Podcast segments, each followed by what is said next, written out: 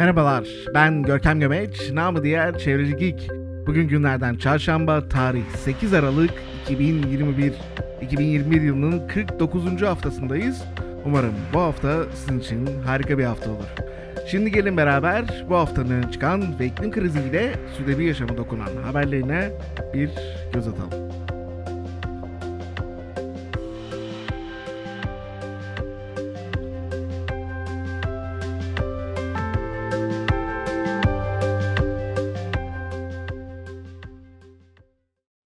Geçtiğimiz hafta bu bültenin başlığının Türkiye'nin kömür sonrası atacağı adımlar olduğunu belirtsem de hafta içi gelen bir açıklama bülteni yeniden yazmamı sebep oldu.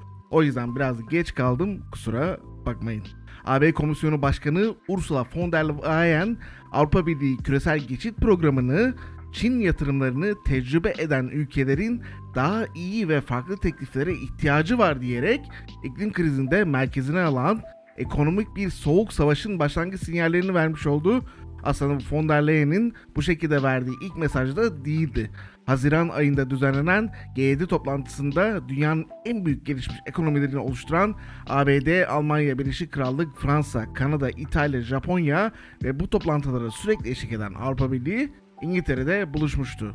Bu konuşmalarda öne çıkan dünya için daha iyi bir şekilde gelişme denilen proje içerisinde önemli altyapı yatırımlarını barındıran Afrika'da hızlı trenlerden Asya'da rüzgar santrallerine kadar yenilebilir enerji ve sürdürülebilir teknoloji odaklı bir projenin başlangıcıydı.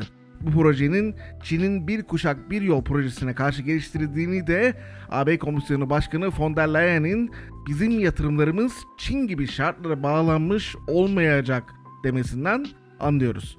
Bir kuşak bir yol projesi ulaşım, dijital ağlar ve ticaretle ilgili projelerden oluşan ve dünya nüfusunun %65'i ile yaklaşık 68 ülkeyi kapsayan 4 trilyon dolarlık bir bütçesi olduğu hesaplanan devasa bir uluslararası altyapı programı. Bununla beraber Çin'in burada özellikle gelişmekte olan ülkeleri hedefleyerek bir borç açığı da oluşturmaya çalıştırdığını ve böylelikle uzun dönemli bir güç oyunu oynadığı da belirtiliyor uzmanlar tarafından. Bunun örneklerinden biri olarak tamamen Çin finansmanı ile inşa edilen ve sonrasında hediye edilen Afrika Ülkeleri Birliği binasının neredeyse her noktasından gizli kayıt cihazları çıkmasını örnek verebiliriz. Bu konuları 15 Haziran'da hazırladığım bültende de ele almıştım. Haziran'dan itibaren bu konuda çok fazla ses çıkmadı. Özellikle Biden başkanlığında ABD'nin AB'ye giderek yaklaştığını ve transatlantik ilişkilerinde giderek güçlendiğini gördük ama bu süreçte COP26 sürecinde de ABD'nin AB ile sürdürülebilir çelik üretimi ve elektriklendirme konularında ortak yatırım kararları AB'nin bu yeni projesi için zemini sağlamlaştırdı. Sonunda von der Leyen de çarşamba günü yaptığı açıklama ile küresel geçit Global Gateway adlı projelerini hayata geçirdiğini duyurdu. Projede strateji kapsamında AB ve üye ülkelerin adil ve sürdürülebilir biçimde kaliteli altyapı yatırımları yapacağına dikkat çekilmekte. Mevcut seçeneklerin ise çoğunlukla büyük mali, siyasi ve sosyal sorunlar doğuran satır araları içerdiğini belirten von der Leyen, ülkelerin sürdürülebilir ve kaliteli projeleri için güvenilir ortaklara ihtiyaç duyduğunu belirtti. Burada özellikle Çin'e hedef göstermesi tabii ki dikkat çekiyor. Bununla beraber AB planının iyi yönetileceğini, şeffaf olacağını ve sürdürülemeyecek seviyelerde borç miktarı da sonuçlanmayacağına da vurgu yaptı von der Leyen. Küresel geçitin Çin girişiminin gerçek bir alternatifi olduğunun da altını çizdi. Küresel geçit planı gelişmekte olan ülkelerin altyapı yatırımlarına 2027 yılına kadar 300 milyar euroluk kaynak sağlayacak. Bu kaynak dijital dönüşüm, telekomünikasyon, ulaşım, enerji ve sağlık gibi alanlara yöneltilecek.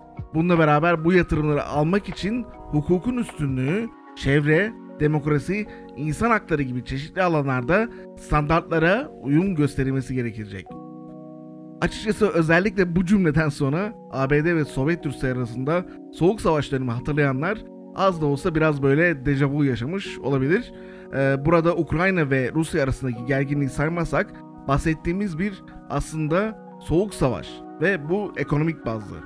Dünyanın en büyük kömür ve doğalgaz ihracatçılarından biri olan Rusya'nın COP26'ya katılmamış olması da bunun bir göstergesi olarak görülebilir. fosil yakıt kullanımını bitirmeye hedefleyen Avrupa'da şu an kullandığı petrolün %27'sini, kömürün %46'sını ve doğalgazın %41'ini tek bir ülkeden Rusya'dan alıyor ve bunu ciddi bir güvenlik sorunu olarak da görüyor.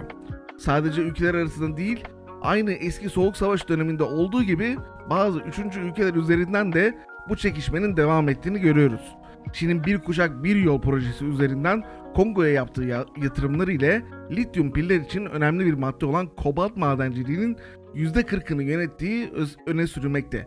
Burada AB'nin geç kaldığını söyleyen uzmanlar da mevcut. Çünkü 2006'dan beri de devam eden bu yatırımlar ile Çin'in 10 yılda 33 milyar dolarlık bir mineral pazarını kontrol ettiği ortada. Bu şu anda başlayan AB yatırımları ile kazanılacak bir pazar değil. AB'nin belki burada en güçlü silahı Çin'in Afrika'da borçlandırmaya yönelik politikasını kırmak ve Afrika ülkeleri birliği binasında olduğu gibi Çin'in diğer ülkelerin ve bireylerin haklarını önemsemeyen bir şekilde hareket etmesini öne çıkarmak olabilir. Bununla beraber Çin ekonomik ilişkiler ve ülkeleri kendi yaptığı yatırımları ile 90 yılında gibi uzun süreli anlaşmaları imzalamaya devam ediyor.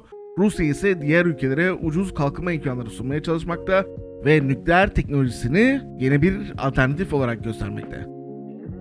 Kabul edelim bundan sonraki süreçte ABD ve AB ile Çin ve Rusya'nın atacağı adımların hepsi daha önce de olduğu gibi ekonomik çıkarlar üzerinden olacak.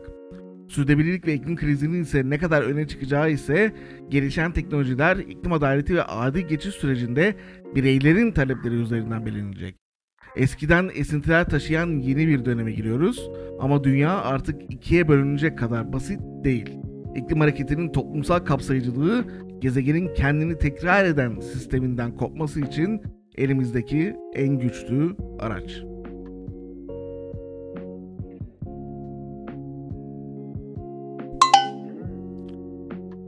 Şimdi gelin haftanın diğer iklim haberlerine isterseniz bir göz atalım.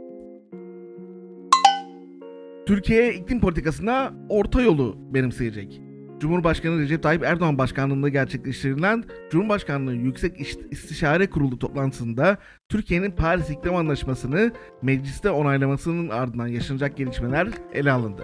İklim değişikliğiyle mücadelenin hayatın her alanına etki eden köklü bir anlayış değişikliğini de gerektirdiği üzerinde duran kurul üyeleri iklim değişikliğine yönelik politika, hedef ve düzenlemelerin yer aldığı ve hazırlıkları süren iklim kanununa ilişkin görüşlerini dile getirdiler. Cumhurbaşkanı Recep Tayyip Erdoğan da iklim değişikliği konusunda Türkiye'nin uluslararası toplumla işbirliği sürecinde sürecin içinde yer almayı sürdüreceğini belirterek Türkiye'nin bu süreci kendi kalkınma hedefleriyle insanların hassasiyetleri arasında orta yolu bulacak bir şekilde yürüteceğini ifade etti.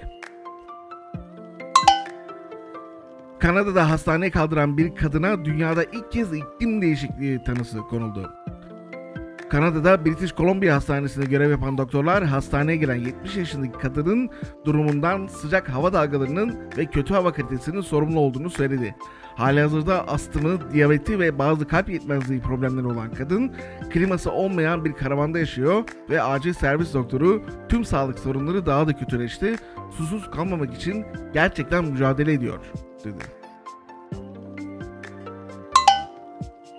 Rüzgar enerjisi ilk kez Türkiye'nin elektrik üretiminde birinci sırada yer aldı. Türkiye Elektrik İletim AŞ'nin verilerine göre 28 Kasım Çarşamba günü günlük bazda 791.794 megawatt saat elektrik üretildi. Türkiye tarihinde ise ilk defa üretimde ilk sırada %22,6 payla rüzgar enerjisi santralleri yer aldı. Bununla beraber rüzgarın hemen ardından fosil yakıtlar ana elektrik üretim kaynağı olmaya devam etti. Elektrik üretiminde %22 ile doğalgaz santralleri ve %17,7 ile ithal kömür santralleri ikinci ve üçüncü sırada. Aynı hafta içerisinde boru hatları ve petrol taşıma AŞ'nin yani BOTAŞ'ın yayınladığı Aralık ayına ilişkin tarifi tablosuna göre de sanayi ve elektrik üretim amaçlı tarifiye %20 oranında zam yapılmış durumda. Geçtiğimiz ayda BOTAŞ doğalgaza sanayi için %48,40, elektrik üretim santralleri için %46,82 oranında zam yapmıştı. Rüzgarın potansiyelini göz önüne alındığında yeşil bir enerji dönüşümünü doğalgaz veya ithal kömürle değil, sadece dünyanın geleceği için de değil, Türkiye'nin mevcut ekonomik koşullarını geliştirmesi için kritik bir önem taşıdığını burada tekrardan görüyoruz. yeni bir enerjiye geçişte, adil bir dönüşümde burada hepimize fayda sağlıyor.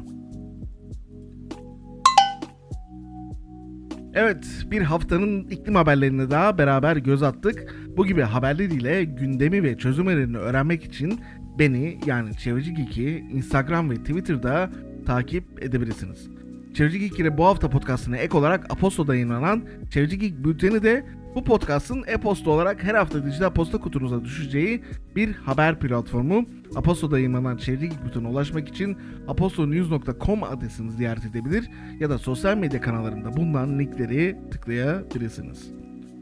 Daha iyi bir gelecek için kendinize ve çevrenize çok iyi bakın. Sevgiler.